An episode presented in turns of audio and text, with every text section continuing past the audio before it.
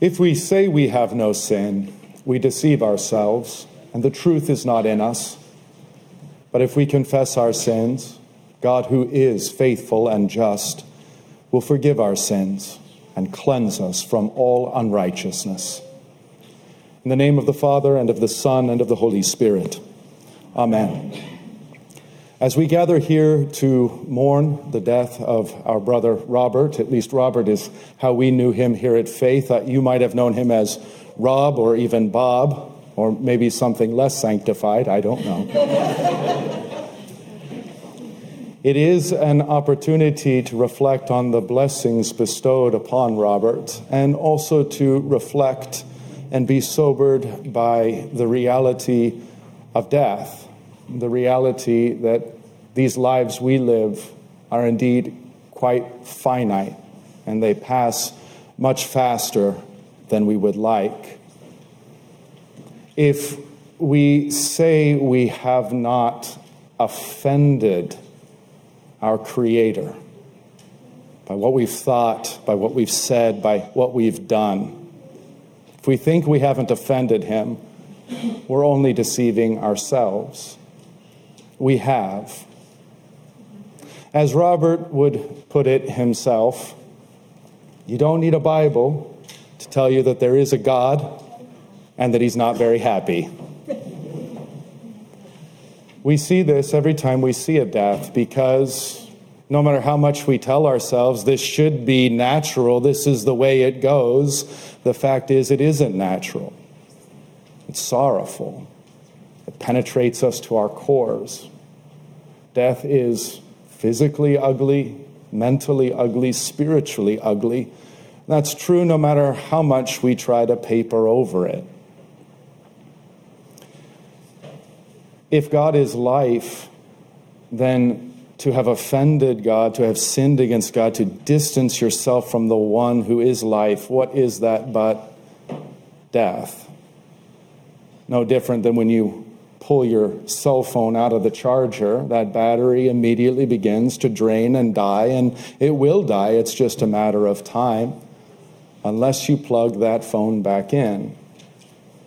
So, too, we will die and die eternally unless we are plugged back into God. How are we plugged back into God? By the setting forth of His Son Jesus all the ways in which Robert offended against God, all the ways in which I've offended against God, all the ways in which you've offended against God. Upon Jesus, God laid all of our sins and the sins of the entire world. And on that cross, he put away our sins forever. That's why we have Christ and him crucified front and center. That is reconciliation with God. That is peace with God. That is getting plugged back into the one who is life. And that's the basis then for the words that I have to say to you today. That though Robert has died, yet shall he live. And in fact, the truth is, he lives even now because he has believed in the Son of God.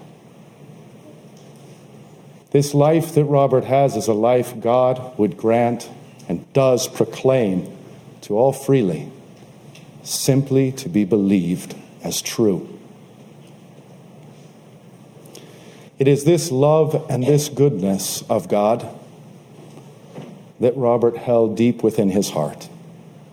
It is this goodness and this love of God that overshadowed Robert's life and indeed permeated his life, as it does every single person. Robert himself was given as a gift to his parents, Zane and Elizabeth, back in 1951 on Christmas Day. And indeed, he lived almost 72 years to the day. This Christmas would have been his 72nd birthday. Given to Zane and Elizabeth, who taught him much and inculcated much. Robert grew up here in Southern California, surfing in the waves, camping when he could. He got into paddleboarding, and indeed, I think even competed in some paddleboarding. He also discovered his love for radios, a love that would manifest itself later in life as he covered the races and the deserts. For vocation, Robert worked in construction, and with the building of his hands, he made a living. But Robert also knew that the whole point and purpose of work is ultimately for the nobility of play. And so Robert lived for photography to capture the beauty that his God had created and manifested all around us, to capture those wonderful moments of life that God has given to each one of us. Robert loved four wheeling, getting stuck for the sole purpose of trying to figure out how to get unstuck. he enjoyed his trips to Mexico, which were ostensibly and for legal reasons for surfing, but may also have been for some tequila. And of course, his love for radios manifested itself so concretely as he used his skills in radio to cover the races in the desert, a true passion of his. We virtually knew that if he wasn't here in church on a Sunday morning, it's because he was in the desert helping others. Here at Faith, we knew Robert as our photographer extraordinaire, as one who came to our men's barbecue nights and as a dear brother in Christ. So wonderful to see him again, even after his major surgery. He was so overjoyed. He called me and let me know all that he had been through and all that the Lord had guided him through, granting him this extra time here. And he indeed was able to come here to faith a few more times before the Lord took him home. Many more blessings, more than could be said, were showered upon Robert and through Robert to you all. That's why you're here. Those blessings have their origin in God. There's a marriage to Leanne and the blessing of Becky. There's a marriage to Marilyn and the blessings of Robbie and Brooke. There's the long standing relationship with Kim, the relationship he built with Kim's children. There were grandchildren to enjoy all of these blessings, and yet Robert would be the first to acknowledge that there were sins and brokenness and things that fell well short of the glory of God. Indeed, that's one of the things that Robert loved most about the Christian faith in general and the Lutheran faith in specific.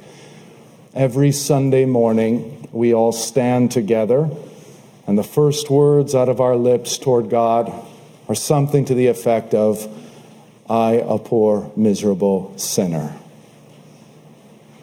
How cathartic it is to simply state the truth to God. If you haven't confessed your sins to God, you've got to try it. There's nothing better than simply being an open book. And being an open book in a collection of fellow sinners who are all open books because of what comes next.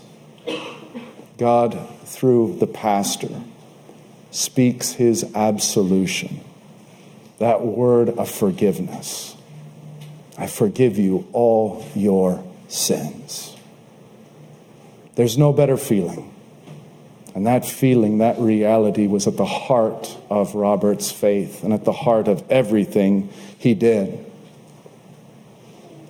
Romans 7 says it so well, none other than the eminent St. Paul says, The good I want to do, that I fail to do.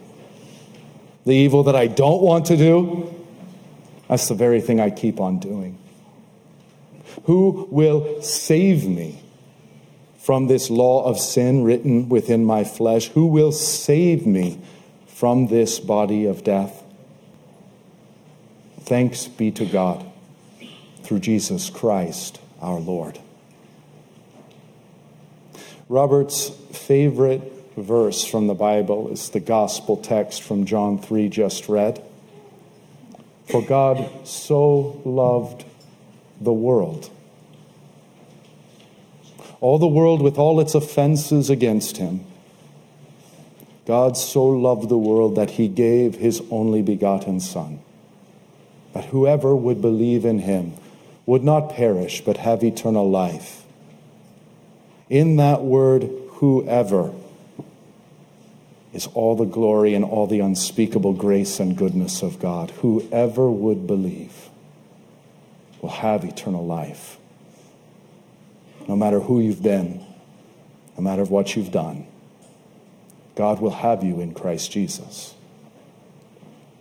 God so loved the world that he gave his only begotten Son, that whoever would believe in him would not perish but have eternal life. For God did not come, for Christ did not come to condemn the world, but that the world might be saved through him. Now, maybe your experience with God is very different. Maybe you say, well, God condemns plenty, Christ judges plenty, the church judges and condemns maybe way more than it should. But let me give you an analogy. When you go to the doctor and the doctor says, well, maybe it's your heart, maybe it's cancer. Maybe it's some other disease that you know your family members have suffered from. You don't say, Hey, doc, stop judging me, stop condemning me. The doctor gives you the accurate diagnosis, even if it's painful to hear, so that he might treat you. And that's precisely the way of God, the way of Christ, the way of the church. In calling out sin, it is done not to condemn, but to diagnose, so that you would know what it is that you are suffering from. But God only diagnoses that he might cure. That is why he gives his Son into the world, not to condemn the world, but that the world might be saved through him. That you, like me, like Robert, might see your sins and turn to Christ, the Lamb of God who takes away the sins of the world. That was Robert's favorite verse, and I think you can see why. As Brooke related to me, Robert was recently asked, How is it that you want to be remembered? And his answer was, I want to be remembered as someone who helps others especially those who are in serious need. How beautifully that reflects the heart of God. We love because God first loved us. We desire to help because God first helped us. And in Robert's selfless desire to help others, we see the light and glory of God reflecting outward. The final thing I'd like to share with you about Robert is that he desired the last words of his funeral to be a slight modification of the benediction, the blessing that has been spoken over God's people for millennia, thousands and thousands of years. Sound like Robert to maybe want to tweak it just a little? If you turn to the end of your service folder, it'll be. Uh, the back cover, you'll see the biographical information. You'll see the final hymn, 461. It's on the page just preceding that hymn.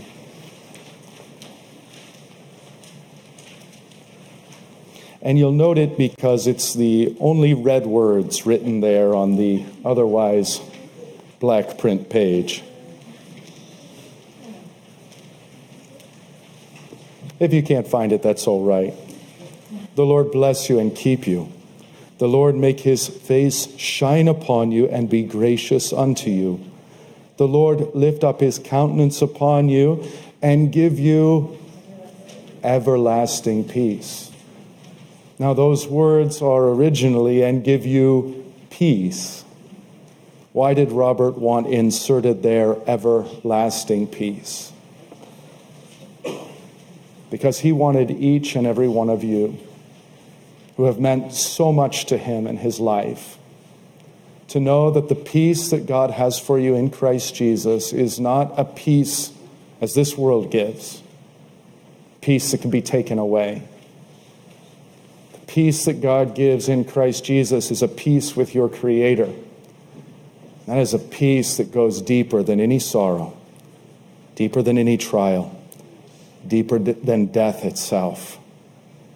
That's why it's not just a peace for this world, it's an everlasting peace. Those words will ring out at the close of our service a benediction over Robert and his life, a benediction over you. And I want you to have within your heart that peace which Robert has within his. In the name of the Father, and of the Son, and of the Holy Spirit. Amen.